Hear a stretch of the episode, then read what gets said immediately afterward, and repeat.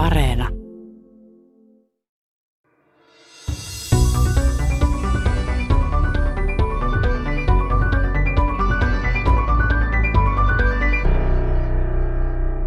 Ilmakehän ja meren dynamiikalla ja virtauksilla on aika paljon samankaltaisuuksia, mutta myös hyvin erilaisia asioita.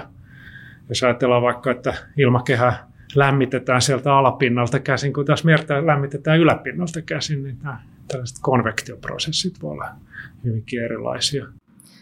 Pidemmällä aikavälillä vedenkorkeusvaihteluita ohjaa ensinnäkin tämä valtamerten pinnan käyttäytyminen, eli valtamerten pinnan nousu, joka taas sitten johtuu jäätiköiden sulamisesta ja merten lämpölaajenemisesta.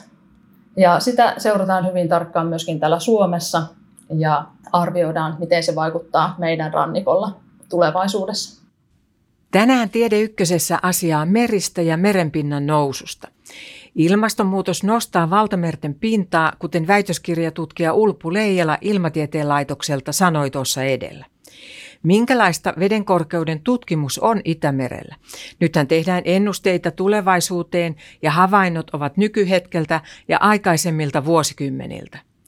Edellisten lisäksi kuulet tässä Tiedeykkösessä Kuudrun myrskystä sekä sen, mikä on merien äiti ja miksi. Sen tietää professori Petteri Uotila Helsingin yliopistosta. Hän tutkii fysikaalista meritiedettä ja tuo mukaan valtameret ja arktiset meret. Entä mikä on säätsunami? Korona-ajan hengessä pyrimme pitämään etäisyyttä Ilmatieteen laitoksella ja Helsingin yliopiston fysikumissa. Minä olen Teija Peltoniemi. Seuraavassa Petteri Uotila kuvaa tutkimustensa motiiveja. Tieteen ja myös geofysiikan ja merentutkimuksen ja vedenkorkeustutkimuksen niin tarkoitus on, on palvella yhteiskuntaa ja sitä kautta tuottaa hyvää, oikeaa tietoa näistä ilmiöistä niin kuin nimenomaan omalta osaltani fysiikan kannalta. Ja jos me ajatellaan meriä, merethän peittää meidän planeetasta 70 prosenttia, eli ne on hyvin suuri vesimassa ja veden korkeus vaikuttaa rannikoilla hyvin paljon, veden korkeuden vaihtelut. Suuri osa satoja miljoonia ihmisiä asuu rannikoilla ja myös Suomessa hyvin monet asuu lähellä Itämeren rannikkoa. Et se motivoi tekemään tällaista tutkimustyötä. Tässä on nimenomaan tärkeää tällaiset ennustusasiat, että me pystytään ennakoimaan sitä, että minkälaisia muutoksia veden korkeudessa tai meren, meren vaihteluissa niin tulee tapahtumaan eri aikaskaaloilla, ihan lähtien vaikka sääennustamisesta, vuoden aikaisennustamisesta ja vuosikymmenen ennustamisesta aina ilmastoennustamiseen asti. Että, että tällaiset ennusteet pystyttäisiin tekemään mahdollisimman hyvin, niin meidän pitää ymmärtää ne prosessit, jotka vaikuttaa, vaikuttaa tähän, että miten tärkeää merentutkimus ja vedenkorkeustutkimus ja geofysikaalinen tutkimus sitten on. Fysikaalisessa tieteessä, että nyt sitten puhutaan näistä vesistä, meristä, veden korkeudesta ja aalloista, niin siinähän on havaintoja. Meillä on historialliset havainnot, meillä on tämä nykytila ja sitten meillä on niin valtava tarve tehdä niitä ennustuksia tulevaisuuteen. Niin miten se tapahtuu? No käytännössä me hyödynnetään sekä, hyödynnetään sekä havaintoja että mallidataa. Eli nämä havainnot kertoo siitä, miten se merenpinta on käyttäytynyt historiallisesti. Ja näitä vedenkorkeushavaintoja sitten saadaan tämmöisiltä vedenkorkeusmittausasemilta, joita kutsutaan mareografeiksi. Ja sitten nämä skenaariot taas sitten pohjautuu erilaisiin mallinnuksiin, ja niissä myöskin käytetään tätä havaintodataa sitten hyödyksi. Suomessa on selkeä tarve saada selkoa meritulvariskeistä ja vedenpinnan tulevista korkeuksista. Asuuhan rannikoilla paljon väkeä ja Helsingissä on rakennettu ja rakennetaan isoja rannikkokohteita, muun muassa Jätkäsaari. Tosin Itämerellä on puolellamme yksi etu. No historiallisesti, jos tarkastellaan tätä vedenkorkeusvaihtelua Suomen rannikolla, niin historiallinen käyttäytyminen on ollut laskeva. Ja se on johtunut pääasiassa siitä, että tämä maankohoamisilmiö on voimakkaampi kuin valtamerten pinnan nousuvaikutus Suomen rannikolla. Ja nyt sitten, kun katsotaan skenaarioita tulevaisuuteen, niin näiden uusimpien arvioiden mukaan, niin Suomen eteläosissa nämä merituloriskit tulee kasvamaan, koska keskimääräinen merenpinnan nousu on suurempaa kuin tämä maankohoaminen. Mutta sitten tuolla Pohjois-Suomessa niin nämä meritulvariskit pysyy meidän näkemyksen mukaan nykytasolla tai pienenee edelleen vuostaan loppuun mentäessä, koska tämä keskimääräinen merenpinta laskee. Väitöstutkija Ulpu Leijala jatkaa kohta. Professori Petteri Uotila sanoi alussa, että merien prosessien tuntemus on edellytys hyville ennustuksille veden korkeudesta. Kuinka hyvin merten prosessit tunnetaan? Me tunnetaan aika hyvin tällä hetkellä merten keskimääräinen tila. Eli me tunnetaan keskimääräiset virtaukset, keskimääräinen lämpötila, suolaisuusjakauma nimenomaan valtamerten osalta. Ja tämä tieto on kertynyt niin kuin viime vuosikymmenien aikana pikkuhiljaa, kun havaintojen määrä on kasvanut ja ne on tullut kattavimmiksi. Mutta se merellinen vaihtelu, etenkin pidempiaikainen vaihtelu, jos puhutaan vuosien välisistä tai vuosikymmenten välisestä vaihtelusta, niin siinä on vielä paljon työtä aika pitkälti sen takia, että meidän havaintoaikasarjat meristä ei ole riittävän pitkiä. Tämä näkisin, että missä on paljon tehtävää. Ja sen vuosikymmenten välisen vaihtelun ymmärtäminen ja sitä kautta sen ennustamisen parantaminen, niin auttaisi sitten meitä tekemään monia tällaisia myös yhteiskunnassa pidemmän tähtäimen strategista suunnittelua. Merten systemaattinen tieteellinen tutkimus on alkanut 1800-luvulla. Tutkimusalukset havainnoivat merten lämpötilaa, virtauksia ja suolaisuutta. Toisen maailmansodan jälkeen havaintojen määrä ja laatu ovat vähitellen kasvaneet, kertoo Petteri Uotila. Isoja vallankumouksia on ollut satelliittien käyttöön tulo 70-luvulta alkaen. Mutta satelliittien ongelma on ollut paljon siitä, että koska vesi on niin läpinäkyvätön neste, ne pystyy havaitsemaan aivan sitä ohuinta pintaa ja pintakerrosta. Mutta viime aikoina, sanotaan, että viimeisen 20 vuoden aikana on tullut tällaisia automaattisia mittalaitteita, jotka itse asiassa operoi siellä meren sisällä syvyyksissä mitaten lämpötilaa, suolaisuutta, virtauksia ja automaattisesti sitten nousee ylöspintaan ja lähettää vaikka ne havainnot sitten satelliitin kautta eteenpäin meidän käsiteltäväksi. Et, et tällainen suuri vallankumous on sitten tapahtunut tosiaan tämän viimeisen 20 vuoden aikana, mutta se on vain se viimeinen 20 vuotta, että ne merelliset prosessit usein on paljon pidempiä. Että meillä on itse asiassa tällaisista suhteellisen lyhyt aikasarja vielä edelleen. Mutta sanotaan, että automaattiset mittalaitteet tavallaan niin kuin robotit on pikkuhiljaa syrjäyttämässä sen, että ihminen itse asiassa sinne menee. Napa-alueilla ongelma on hyvin haastavat olosuhteet tehdä näitä mittauksia. Että siellä on tosiaan kylmä, pimeä, mittalaitteet jäätyy. Ja meressä etenkin merijään esiintyminen, että vasta viime aikoina on niin kuin, viimeisten vuosien aikana on kehitetty sellaisia automaattisia mittalaitteita, jotka sitten pystyy menemään sinne itse asiassa meriään alle ja tekemään mittauksia. Siellä on muun muassa käytetty tällaisia menetelmiä, että hylkeiden selkään on kiinnitetty vaikka lämpötila ja muita mittalaitteita ja sitä kautta, koska hylkeet sukeltelee jään alla, on saatu, saatu mittauksia, että siinä on ollut apuna tällaisia menetelmiä. Ja tosiaan napa-alueet on se, mistä meillä jos, jos sanotaan, että meristä yleisesti ottaa vähän havaintoja, niin napa-alueet on se, mistä meillä on vielä vähemmän havaintoja kuin yleensä. Minkälaisia ne on laadultaan sitten nämä hylkeiden selästä olevat mittaustulokset sitten, mitä sieltä ikään kuin on saatu ja kuinka luotettavia ne on, ja entä sitten meripojut, miten ne toimii?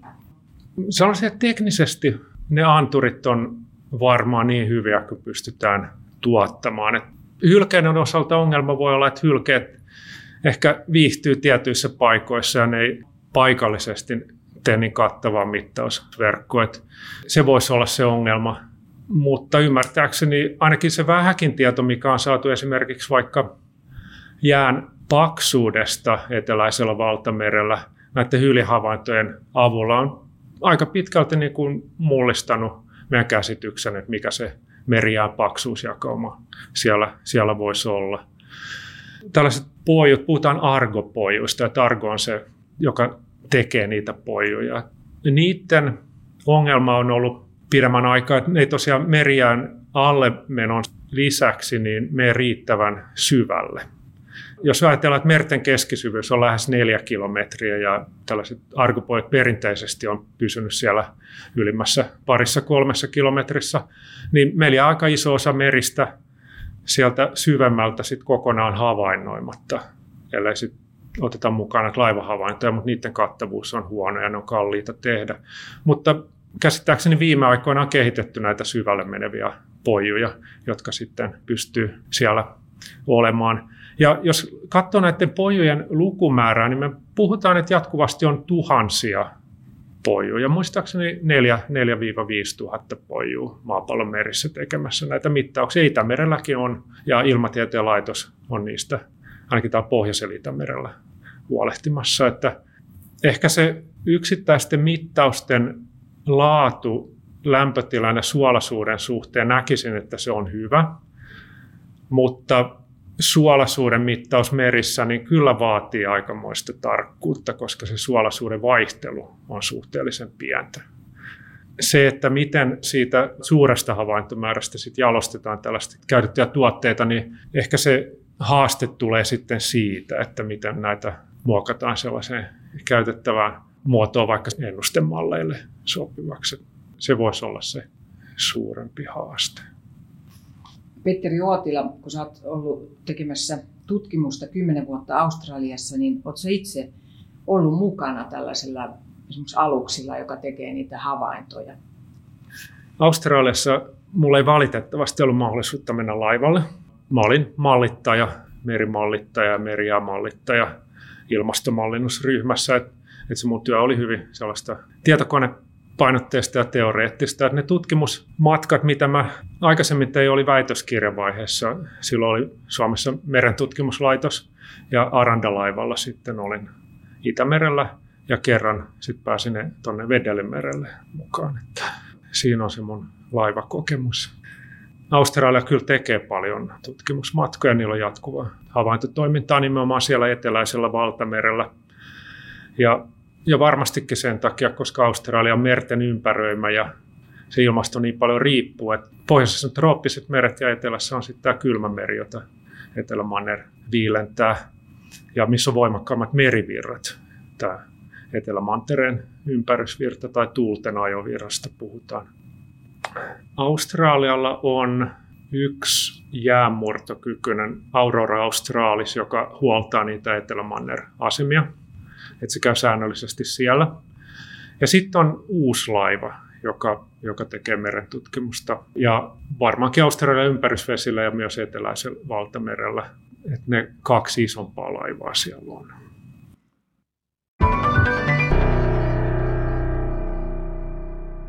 Ennen kuin jatkamme professori Petteri Uotilan kanssa merien hydrodynaamisten prosessien hitaudesta, niin väitöskirjatutkija Ulpu Leijala puhuu vedenpinnan korkeuteen vaikuttavista tekijöistä. Joo, eli veden korkeuden lyhytaikaisvaihteluissa tärkeimmät tekijät on tuuli ja ilmanpaine. Nämä molemmat tekijät voi vaikuttaa veden korkeuteen useita kymmeniä senttimetrejä ja suurimmillaan jopa puolisen metriä. Tuuli- ja ilmanpainevaihtelut sitten niiden lisäksi lyhytaikaisempiin veden korkeusvaihteluihin vaikuttaa myöskin tämmöinen SEES-ilmiö, joka on Itämeren ominaiseilahtelua tai Itämeren altaan sisällä. Eli Itämerta voidaan ajatella, että se on tämmöinen iso kylpyamme, jossa vesi sitten heilahtelee eri osien välillä. Ja tämän heilahtelun saa aikaan tuuli. Nämä tuuli- ja ilmanpaine vaihteluiden ja lisäksi niin veden korkeus lyhytaikaisvaihteluin vaikuttaa myöskin tämä Itämeren kokonaisvesimäärä. Eli se, kuinka paljon meille tulee vettä Tanskan salmien kautta ja kuinka paljon sitä vettä poistuu Tanskan salmista. Ja nämä Tanskan salmet on aika kapeat ja matalat salmet, ja se vesi vaihtuu niiden kautta melko hitaasti. Mutta että tämä voidaan laskea tähän lyhytaikaiseen käyttäytymiseen, mutta myöskin pidemmällä aikavälillä voidaan ajatella, että tämä Itämeren kokonaisvesimäärä on yksi tekijä. Sitten myöskin jääpeite vaikuttaa lyhyellä aikavälillä veden korkeusvaihteluihin. Eli Suomessa meillä on tämä kausittainen jääpeite ja sillä on myöskin vaikutusta veden korkeuteen sekä vuorovesi-ilmiölle. Mutta millä lailla se jääpeite vaikuttaa? jääpeitähän vaimentaa ainakin tätä aallokkoa sitten, joka siihen, siihen osuu, niin semmoinen vaikutus sillä ainakin on. Ja nämä lyhyen aikavälin veden korkeusvaihtelut, niin niissä myöskin on mukana tämä vuorovesivaihtelu. Ja se on Suomen rannikolla aika pientä verrattuna moniin muihin merialueisiin maailmalla, noin muutamia senttimetrejä viiva 10-15 senttimetriä maksimissaan. Voidaan ajatella, että nämä lyhytaikaiset veden korkeusvaihtelut ne tapahtuu niin kuin tuntien, viikkojen, tuntien, päivien ja viikkojen kuluessa. Eli sillä skaalalla puhutaan. Vuoden 2005 tammikuussa saimme esimakua meritulvasta Suomenlahdella, kun Gudrun myrsky velloi Itämeressä. No vuonna 2005 tapahtui tosiaan tämä Gudrun myrsky, joka aiheutti sitten myöskin veden korkeuden nousun, huomattavan nousun Suomenlahden mittausasemilla koko rannikolla. Eli tässä oli semmoinen tilanne pohjalla, että Itämereen oli tullut vettä Tanskan salmien kautta jo tuulien aiheuttamana niin useamman viikon ajan. Ja tämä keskimääräinen merenpinta oli jo noin 60 senttimetriä tavallista korkeammalla tässä tilanteessa. Ja sitten tuli tämä Gudrun-myrsky, joka lähti tuolta muistaakseni Irlannin paikkeilta etenemään ja tuli sitten Norjan, Suomen ja Ruotsin yli, pyyhkäsi. Tämä toi matalapainerintamaan, joka sitten pakkasi sitä vettä vielä Suomen rannikolle tämän keskimääräisen korkean merenpinnan lisäksi. Ja myöskin tämä CS-ilmiö oli silloin semmoisessa vaiheessa, että se nosti vettä Suomenlahden rannikolla. Eli nämä kaikki kolme tekijää oli yhtä aikaa voimassa ja silloin koettiin korkea meriveden korkeus esimerkiksi Helsingissä ennätyskorkeus noin 170 senttimetriä N2000-järjestelmässä.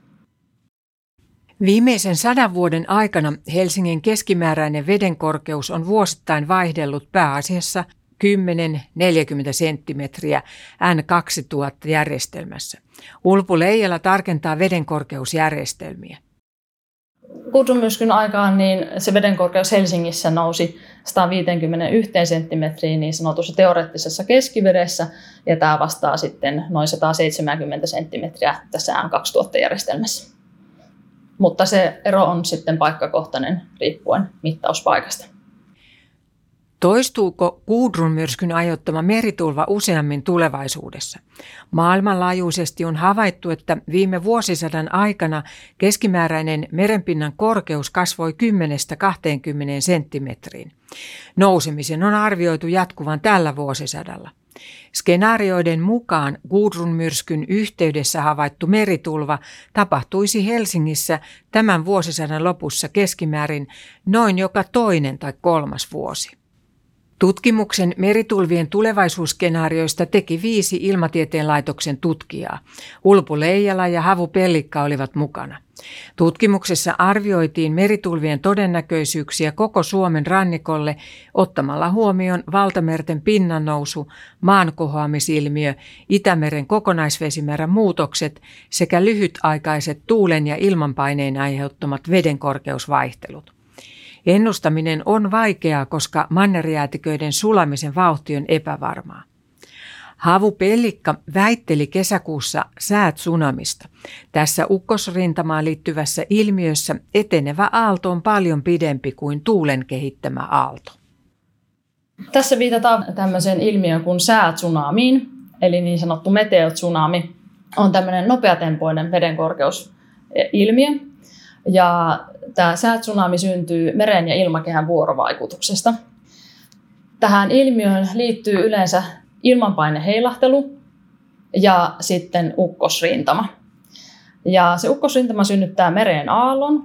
Ja sitten jos tämän ukkosrintaman nopeus on samansuuruinen kuin tämä sen meren synnyttämä aallon nopeus, niin se rintama edelleen ruokkii sitä aaltoa. Ja sitten kun se aalto pääsee tämmöisiin kapeikkoihin ja merenlahtiin, niin se vesi voi nousta korkealle tässä tilanteessa. Tämä säätsunami on tosi mielenkiintoinen ilmiö, jota on ruvettu nyt enemmän Suomessakin viime vuosina tutkimaan.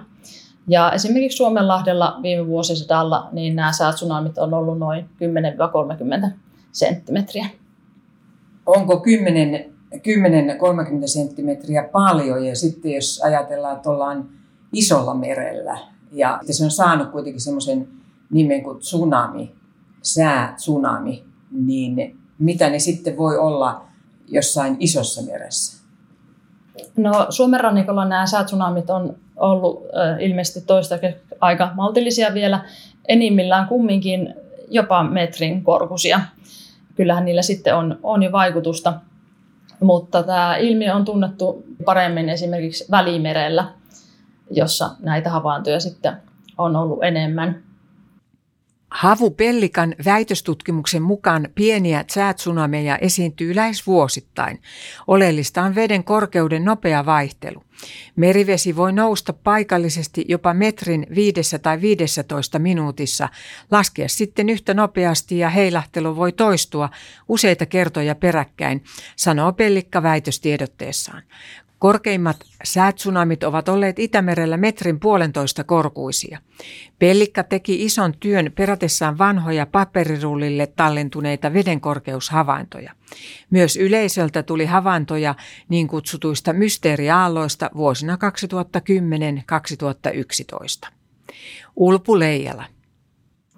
Tässä säätsunamien tutkimuksen puitteissa niin tarkastellaan nimenomaan korkearesoluutiosta dataa. Siihen tarvitaan mielellään minuuttidataa, että päästään käsiksi tähän ilmiöön. Sitä varten on sitten digitalisoitu tämmöisiä vanhoja paperipiirtorullia, jossa sitä veden korkeutta on mitattu. Seuraavassa Leijala-tutkimuksesta, jossa arvioitiin meritulvariskejä menetelmällä, joka ottaa huomioon vedenkorkeuden ja aallokon yhteisvaikutuksen rannikolla – Työssä tarkasteltiin Helsingin edustan olosuhteita vuosisadan loppuun asti. Tarkastelupisteenä olivat Jätkäsaari ja Länsikari. Jätkäsaari hiljattain asunnoiksi rakennettu alue ja Länsikari pikemminkin avomerellä. Kun me tehdään näitä vedenkorkeusskenaarioita tulevaisuuteen, niin me hyödynnetään havaintodataa Suomen rannikolta ja sitten otetaan sen lisäksi nämä skenaariot mukaan ja sitten mahdollisesti arvioidaan vielä aallokkoa niiden päälle. Tätä lyhytaikais vedenkorkeusvaihteluita, niin sitä edustaa yleensä semmoinen 30-40 vuotta viimeisintä vedenkorkeusdataa. Sitten nämä skenaariot puolestaan ulottuu useasti vuosina loppuun asti, ja niissä on sitten otettu huomioon tämä valtamerten pinnan nousu, maan kohoaminen ja Itämeren tuulisuuden muutokset. Aallokkodataa, aallokkoa voidaan mitata esimerkiksi aaltopojuilla, kuten tehtiin tässä meidän tutkimuksessa, jossa yhdistettiin veden korkeutta ja aallokkoa keskenään. Eli aaltoa mitattiin eri paikoissa Helsingin edustalla ja sitten tästä mittausdatasta päästiin käsiksi aallokon käyttäytymiseen ja sitten se pystyttiin yhdistämään vedenkorkeusvaihteluiden kanssa.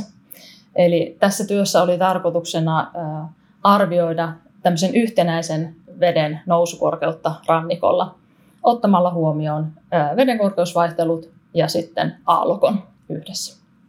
No millä todennäköisyydellä? Mitä meille tapahtuu 2100 vai onko 2050 jo odotettavissa sitten todella korkeita merenpinnan nousuja ja kenties sitten tuulen vaikutus ja mihin tämä menee näiden vakavien tilanteiden? Kasvavatko ne, lisääntyvätkö ne? Nämä meritulvariskit, niiden arvioidaan kasvavan erityisesti Suomen etelärannikolla. Tämä johtuu pääasiassa siitä, että tämä keskimääräinen merenpinta, sen arvioidaan nousevan Suomen etelärannikolla. Mutta sitten taas Pohjois-Suomessa, Pohjois-Suomen rannikolla, missä tämä maankohoaminen on voimakkaampaa kuin merenpinnan nousu, niin nämä meritulvariskit, niiden arvioidaan pysyvän nykyisellä tasolla tai menevän sen nykytason alle vuosittain loppuun mentäessä.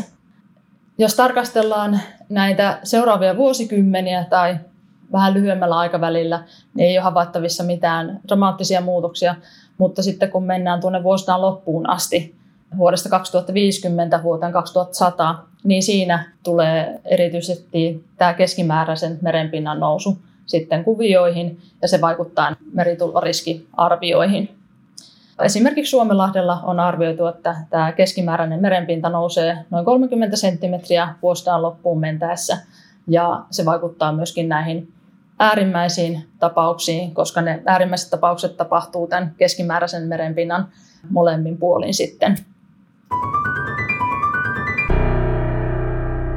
Me puhuttiin etukäteen ja vaihdettiin meilejä, niin sä sanoit, että meren tärkeimmät hydrodynaamiset prosessit ovat pieniä ja hitaita. Niin mitä se tarkoittaa ja mitä se merkitsee just tälle ennustamiselle ja mallintamiselle? Se asia, mikä teoreettisessa tutkimuksessa iso asia meren, meren tutkimuksen osalta on tapahtunut, on nämä pienet ja hitaat ilmiöt. Eli meillä on kaksi luokkaa. Merissä on tällaisia, puhutaan suhteellisen pienistä pyörteistä, eli pyörteistä, joiden koko luokka on noin 10 kilometriä. Ja teoreettisesti ne on samanlaisia kuin ilmakehän matalapaineet. Mutta koska se vesi fluidina on niin tiheämpää kuin ilma, niin ne pyörteet on pienempiä. Mutta merissä ne pyörteet vastaa suuresta osasta merten kuljetusprosesseja, lämmön kuljetusta, materiaan kuljetusta, massan kuljetusta. Eli paljon enemmän kuin jos ajatellaan tavallaan niin kuin klassisesti merentutkimuksessa vaikka tällaisia suuria virtoja, niin kuin golfvirta, joka tavallaan niin kuin jokena vie suoraviivaisesti sitä tavaraa eteenpäin. Että golfvirrassa näitä pyörteitä on, ja golfvirran suuresta osasta kuljetuksesta vastaa nimenomaan nämä pyörteet. Ja eteläisen valtamerellä, missä on tämä suurin merivirta, eli länsituulten ajovirta, niin näitä pyörteitä on myös todella paljon. Eli se on hyvin tällainen tyypillinen tapa merissä kuljettaa aineesta paikasta toiseen. Koska ne pyörteet ovat olleet niin pieniä, niin niitä on vasta nyt alettu esimerkiksi ennustemalleissa, joissa on merimalleja, simuloimaan globaalisti ja ilmastoskaalassa. Ja ne on muuttamassa aika paljon sitä ymmärrystä, mitä meillä on tähän asti ollut esimerkiksi ilmakehän meren vuorovaikutuksesta nimenomaan näissä valtamerillä ja näissä skaaloissa. Ja ne on suhteellisen hitaita pyörteitä, jos me ajatellaan, mitä ilmakehän matalapaineet liikkuu. Eli, eli ne saattaa kestää kuukausia, toisin kuin ilmakehän matalapaineet, jotka kestää joitakin viikkoja tai päiviä. Toinen kategoria on tällainen meren sekoittuminen tai diffuusio syvällä meressä. Eli tyypillisesti vesimassat muodostuu meren pinnalla. Esimerkiksi jos nimenomaan napa-alueella, vaikka Grönlannin lähellä tai Labradorin merellä tai Etelämantereen rannikkovesillä, missä muodostuu syvää vettä ja se painuu pohjaan. Ja tyypillisesti se sitten muuttamatta paljonkaan ominaisuuksia vajoaa sinne meren syvyyksiin hyvin hitaasti, mutta pikkuhiljaa se myös sekoittuu niihin ympäröiviin vesimassoihin ja täydentää sitten sen tällaisen valtamerten kierron. Ja me ollaan vasta viime aikoina pystytty niin kuin viime aikoina puhutaan vaikka viimeisestä 20 vuodesta tai 30 vuodesta, joka tutkimuksessa teorian kehittymisessä on kuitenkin suhteellisen lyhyt aika, kun me käsitellään yhtälöitä, jotka on 1800-luvulta. Niin opittu ymmärtämään se, että miten siellä syvässä meressä tällaiset sekoittumis- tai diffuusioprosessit tapahtuu, jotka sitten täydentää tämän valtamerten vuosisatoja tai vuosituhansia kestävän kierron. Miten niistä pyörteistä ja sitten tästä sekoittumisesta saadaan havaintoja? Mikä se on se data, jota voidaan sitten käsitellä matemaattisesti? Pyörteet on siinä mielessä helpompia, että niistä yleensä näkyy jotain pinnalla. Eli pinnalla satelliitti saattaa nähdä eroja lämpötilassa tai, tai suolaisuudessa. Ja, ja sitten peräkkäisistä satelliittikuvista pystytään seuraamaan niiden liikettä. Ja, ja toki tässä on myös apuna sitten mallit. Eli mallit on riittävän hyviä, että ne pystyy tuottamaan näitä pyörteitä ja, ja sopivasti malleja arvioimalla vaikka havaintoihin tai, tai lisäämällä malleja, yhdistämällä malleja ja havaintoja, niin saadaan sitten tällainen täydennetty kuva. Ja pystytään, mallit on myös niin kuin ainoa keino ymmärtää näitä prosesseja fysikaalisesti, eli, eli me pystytään tekemään erilaisia mallikokeita. Se syvämeren sekoittuminen ja diffuusio on hankalampi juttu. Eli se vaatii tosiaan sellaista hyvin tarkkoja, tarkkoja pienen skaalan vielä pienen skaalan mittauksia, että saattaa puhua ihan, ihan millimetreistä tai senttimetreistä. Et, et siinä saattaa olla apuna mahdollisesti laboratoriomittaukset. Aika usein malleissa käytetään sellaisia menetelmiä, että jos ymmärretään kaikki muut, ajatellaan, että ymmärretään lähes kaikki muut prosessit, niin se mikä jää jäljelle voisi olla tämä syvänmeren sekoittuminen, että se on tavallaan sellainen jäännös, jäännöstermi. Ja malleissa on sitten näitä sekoittumisparametreja, parametrisointeja, joissa on, joissa on vaikka sekoittumiskertoimia ja muita, jotka on määritelty jollain tavalla esimerkiksi laboratoriomittauksissa tai mahdollisesti jopa syvällä meressä olevista suorista havainnoista käyttäen näitä esimerkiksi argopojuja.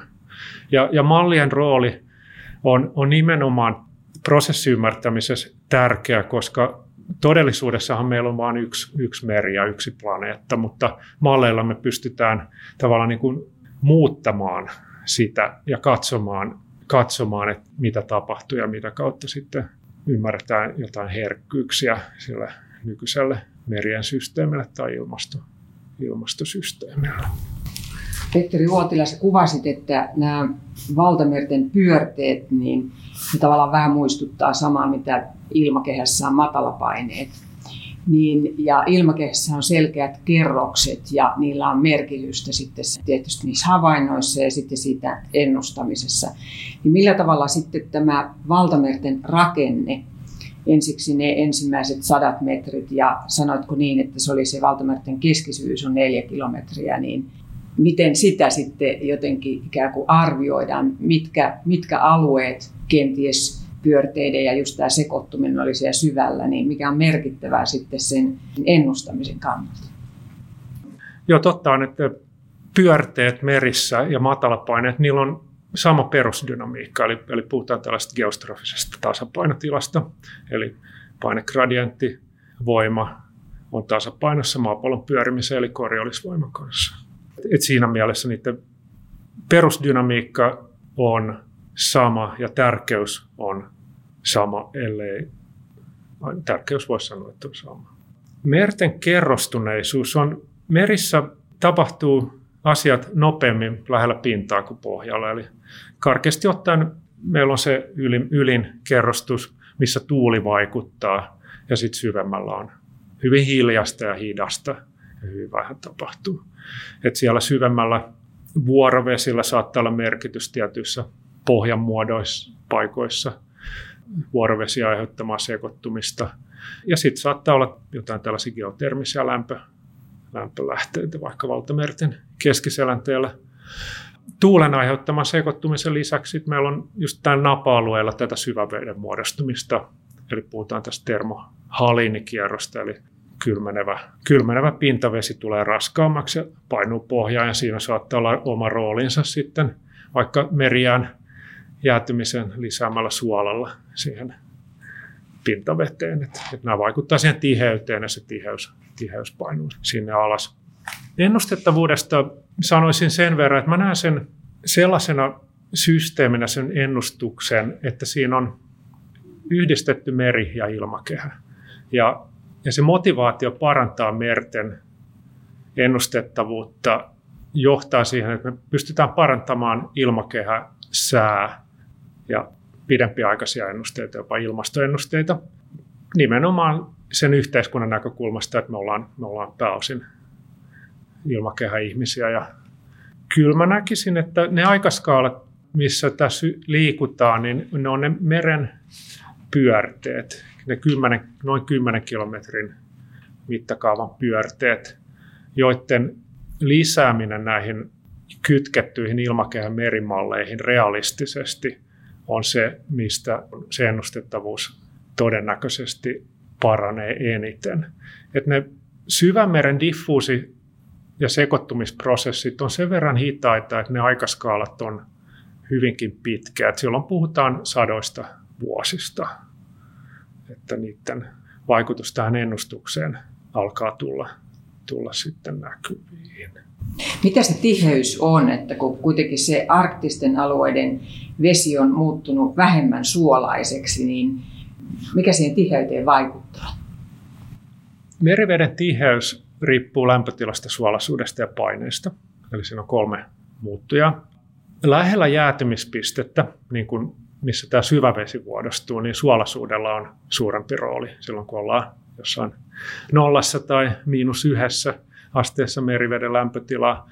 Ja, ja siinä vaiheessa jo pienikin niin kuin makea veden lisäys tai sekoittuminen siihen pintaveteen vaikuttaa niin, että se meriveden tiheys tulee pienemmäksi, eli merivesi jää kevyemmäksi, ja silloin se ei enää painu niin syvälle kuin jos siinä ei olisi sitä sanotaan lisätty raikasta vettä. Ja totta on, että tietyillä alueilla, napa-alueilla, niin on havaittu tällaista laimenemista. Että yksi on just tämä eteläinen valtameri, toinen on vaikka Grönlannin ympäristössä. Ja tutkimustulokset viittaa siihen, että, että osittain ainakin se makea vesi on tullut näistä sulaneista jäätiköistä. Että siinä voi olla myös oma vaikutuksensa sulaneella merijäällä ja oma vaikutuksensa voi olla muuttuneilla säätiloilla, suursäätiloilla, että sadantaa saattaa tulla enemmän tai näin poispäin. Että se sitten vaikuttaa siihen, että miten syvälle ja miten paljon sitä syvää vettä muodostuu. Koska kyse merissä on tästä koko valtamerten kattavasta kiertoliikkeestä, niin tämä sitten vaikuttaa, vaikuttaa myös siihen. Petteri Uotila täsmentää vielä meren tärkeimpien hydrodynaamisten prosessien pienuutta ja hitautta. Mun mielestä nämä molemmat on hitaita. Se hitaus on niin kuin suhteellista. Että, että nämä merenpyörteet on hitaita, jos niitä verrataan ilmakään matalapaineisiin, vaikka niiden dynamiikka on periaatteessa sama. Mutta toki sitten tämä meren sisäinen sekoittuminen, jos puhutaan sadoista vuosista tai jopa vuosituhansista, niin se on niin kuin lähes kaikilla mittakaavoilla ainakin ihmisen omasta näkökulmasta niin hidas, hidas prosessi. Et niissä on molemmissa se hitaus, mutta se on vähän erilainen hitaus. Ennustamisen vaikeudesta kertoo professori Petteri Uotilan ja kollegoiden tutkimus. Siinä selvitettiin, miksi mallit eivät pysty realistisesti toistamaan Antarktiksen merijään määrän kasvua. Ja siinä vaiheessa, tästä on siis muutama vuosi aikaa, niin Antarktiksen merijään laajuus hitaasti kasvoi vuodesta toiseen. Et sitä muutama vuosi sitten se pieneni ennätysminimiin. Siinä vaiheessa oli tilanne näin, ja ilmastomallit ei sitä pystynyt tuottamaan. Ja me haluttiin tutkia siitä syytä, että minkä takia. Eli tässä oli tällainen tavallaan niin kuin ennustus, ennustusongelma, että miksi mallit ei pysty ennustamaan havaittua. Päätulos tuossa mallissa oli kiinnittää huomiota meriään liikkeeseen. Meillä oli ajatus, että että ne mallit ei tuota sitä meriää liikettä riittävän realistisesti. Ja Etelämantereen ympärillähän on se tilanne, että se meriää syntyy siellä ihan rannikolla, missä on kylmiä tuulia, ja meri pysyy avoimena ihan rannikolla jopa talvella. Eli siellä on hyvin paljon jääntuotantoa, ja sitten ne tuulet puskee sitä jäätä pohjoiseen. Ja näin malleilla oli tosiaan ongelmia tuottaa se oikea liike, josta sitten aiheutui se, että niiden meriään muutokset ennustuksissa ei ollut ihan havaitteen mukaisia. Ja edelleen, jos aletaan pohtimaan sitä, että mikä vaikuttaa meriään liikkeeseen, niin siinä on useampi kuin yksi tekijä, että siinä on tuuli, virtaukset, sitten miten tiheästi se meri on pakkautunut ja näin poispäin. Ja, ja sen lisäksi myös miten jää sulaa tai kasvaa, eli, eli se liittyy tähän meriään tiheyspakkautumiseen tai konsentraatioon. Että me pystyttiin mallien meillä oli oma malli, käytettiin Australian sen aikaista ilmastomallia, jota seuraava versiota käytetään nyt tässä IPCCn uusimmassakin raportissa, joka on tulossa, niin me pystyttiin osoittamaan niitä prosesseja, joista mahdollisesti se liikkeen erheellisyys johtuu. Ja se sama erheellisyys on myös tyypillistä muille ilmastomalleille, eli kyse on tällaisesta yleisemmästä ongelmasta. Mutta otetaan vielä siis se, että, että Antarktinen on siis jäätikköalue ja sitä ympäröi meri. Niin miksi se merijään alue siellä kasvaa? Siitä on ollut tutkimuksia ja useimmissa tutkimuksissa on osoitettu, että se johtuu tuulisuuden muutoksista.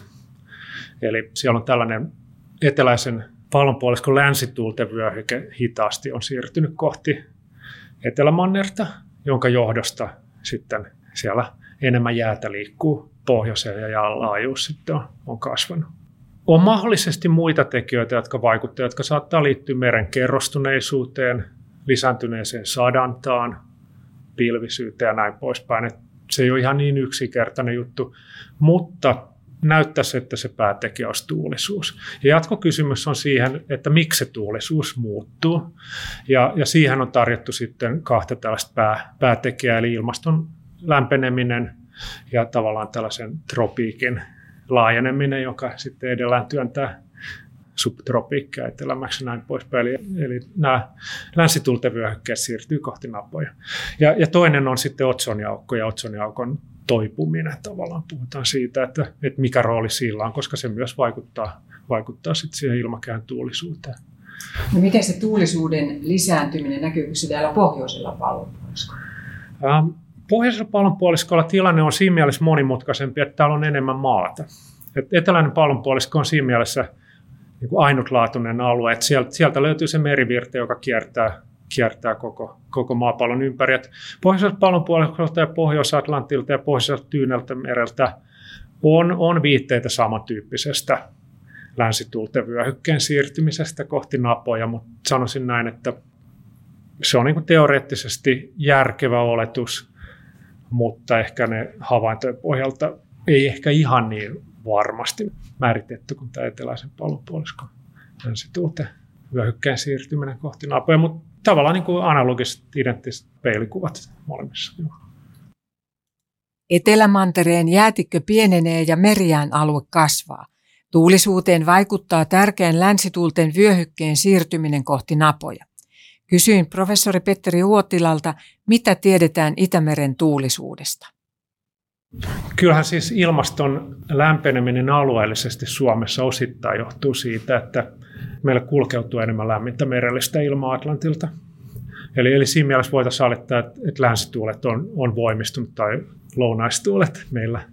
Onko sitten näissä vaikka Pohjois-Atlantin oskillaatioissa ja muissa nähtävissä tällaisia trendejä, vaikka havaintojen pohjalta, niin mä luulisin, että ne jää sinne vuosien välisen vaihtelun varjo, mutta kyllä viitteitä on siitä jonkinlaisia, onko ne sitten merkitseviä vai ei, että matalapaineet ehkä valitsee yhä useammin se pohjoisemman reitin ja menee vähemmän vaikka sinne välimerelle ja enemmän pohjoiselle jäämerelle. Ja ilmastomalleissa tällainen havaitaan, kun ilmasto lämpenee. Tosin niidenkin tulokset voi olla aika ristiriitaisia. Toinen, mikä havaitaan, on, että, että tällainen korkeapaine, sulkukorkeapaine on se oikea termi. Tämmöinen blocking high puhutaan niin, niin kuin meillä voi olla joku pitkä helleaalto tai niin on havaittu, että se ilmaston lämpenemisessä siirtyy, ja mun mielestä se siirtyy enemmän sinne koilliseen. Eli jos se on tähän asti ollut vaikka jossain Euroopan päällä, se siirtyy enemmän sinne jonnekin Suomen itäpuolelle. Venäjälle. Ja se, niin, Venäjälle. Ja sehän vaikuttaa myös myrskyjen kiertoon. Et, ja varmasti veikkaisin, että sen korkean olemassaolo liittyy siihen, että on manner eteläisen pallonpuoliskolla, jos on vain yhtenäinen länsituulta vyöhykke, niin sitä, sitä efektiä ei näy. Että siinä on, siinä on sitten näitä monimutkaisempia juttuja, mutta ilmastoennusteet käsittääkseni jollain varmuudella ennustaa sitä, että tuulisuus muuttuisi näin meillä, ja se osittain sitten vaikuttaa tähän talvienkin lämpenemiseen ja Itämeren meriään vähenemiseen ja näin poispäin.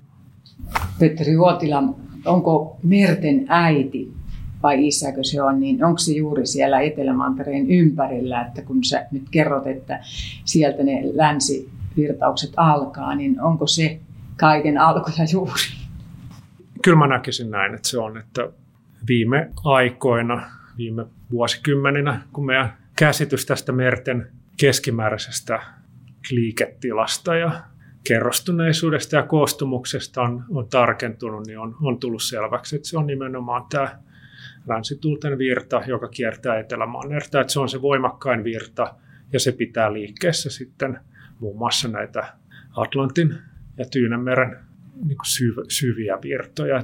Toki siinä ihan pinnalla on sitten tuulen, tuulen ajovirrat. Mutta Mitä esimerkiksi golfvirta on? Golfvirta mukaan lukien, jos golfvirtaa lasketaan koko tämä termohaliinikierto, niin näinhän se on. Et, et kyllä se on se keskeisin, keskeisin virta sehän on yksi uhkakuva, mistä meille aina välillä mediassakin kerrotaan, on se, että golfvirta heikkenee, ellei peräti ihan hiivu, ja silloinhan ilmasto muuttuisi täällä radikaalisti. Niin miltä se nyt sitten näyttää näiden ennusteiden valossa? Ilmastomallit ennustaa, että golfvirta tai tieteellisemmin sanottuna termohaliinikierto heikkenee silloin, kun ilmasto lämpenee. Mutta se heikkeneminen on, suhteellisen hidasta. Pitää mennä nykyisten ennusteiden mukaan useampi sata vuotta eteenpäin ennen kuin se heikkenee merkittävästi. Et se vaikutukset Suomeen on muiden vaikutusten lisäksi, jotka ainakin tähän asti näyttäisi olevan voimakkaampia seuraavan 100-200 vuoden aikana, kun tämä golfviran heikkeneminen, puhutaan vaikka ilmaston lämpenemisestä ja ei näytä siltä, että siinä mitään suuria muutoksia lyhyessä ajassa tapahtuisi. Petteri Huotila, kun sä nyt kerroit ikään kuin näistä, näistä prosesseista ja, ja ne on hitaita ja sitten pitää saada niihin ennustemalleihin, niin mitä te yritätte ymmärtää ja ratkoa, kun me katsotaan sitten sinne tulevaisuuteen ja mitä haasteita meillä on tämän, kun mä yksinkertaista nyt merenpinnan suhteen?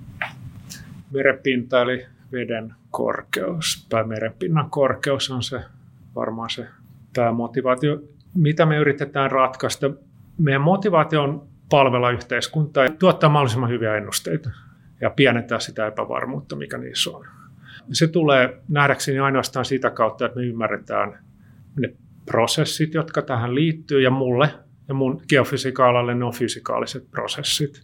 Että tällainen ymmärrys saavutetaan, niin sehän on kyllä hyvin haastavaa, että pitää käyttää näitä hyvin monimutkaisia meri-ilmastomalleja tai, tai ilmastomallin osia, joissa on meri ja sitten merimalli. Ja sitten kun merimalli on vielä kytketty ilmakehämalliin, niin siinä on monimutkaisia vuorovaikutuksia. Ja helpottaakseen tätä tehtävää, niin meillä on onneksi apuna tällainen, puhutaan mallihierarkioista, eli meillä on nämä kaikkein monimutkaisimmat mallit ja sitten askel askeleelta voidaan yksinkertaistaa sitä. Ja, ja loppupelissä meillä on sitten nämä tällaiset, puhutaan vähän niin kuin pääteoreettisista löydöksistä vaikka meren kiertoliikkeelle, joita on sitten kehitetty 40, 40- ja 50-luvulta eteenpäin. Meillä saattaa olla muutama matemaattinen yhtälö, jolla pystytään melko hyvin kuvaamaan se karkeasti ottaen ne suuren skaalan ilmiöt tai sitten toisaalta pienen skaalan ilmiöt, mutta silloin kun me manipuloidaan tai yritetään ymmärtää vain muutamaa yhtälöä, niin se on jo muuttunut sellaiseksi, että tämä monimutkainen ongelma, että sitä pystyy helpommin ymmärtämään, mutta siinä on oleellista se, että, että on just tämä erilaisia malleja, on niin kuin yksinkertaistettuja malleja, sitten jotain sieltä väliltä ja näin poispäin. Että et saadaan se täysi ymmärrys näistä prosesseista. Ja, ja sehän on sellainen kaunis unelma, jota tuskin ikinä saavutetaan, mutta hyvin kiehtovahan sitä on miettiä ja pohtia. Että hyvin palkitsevaa.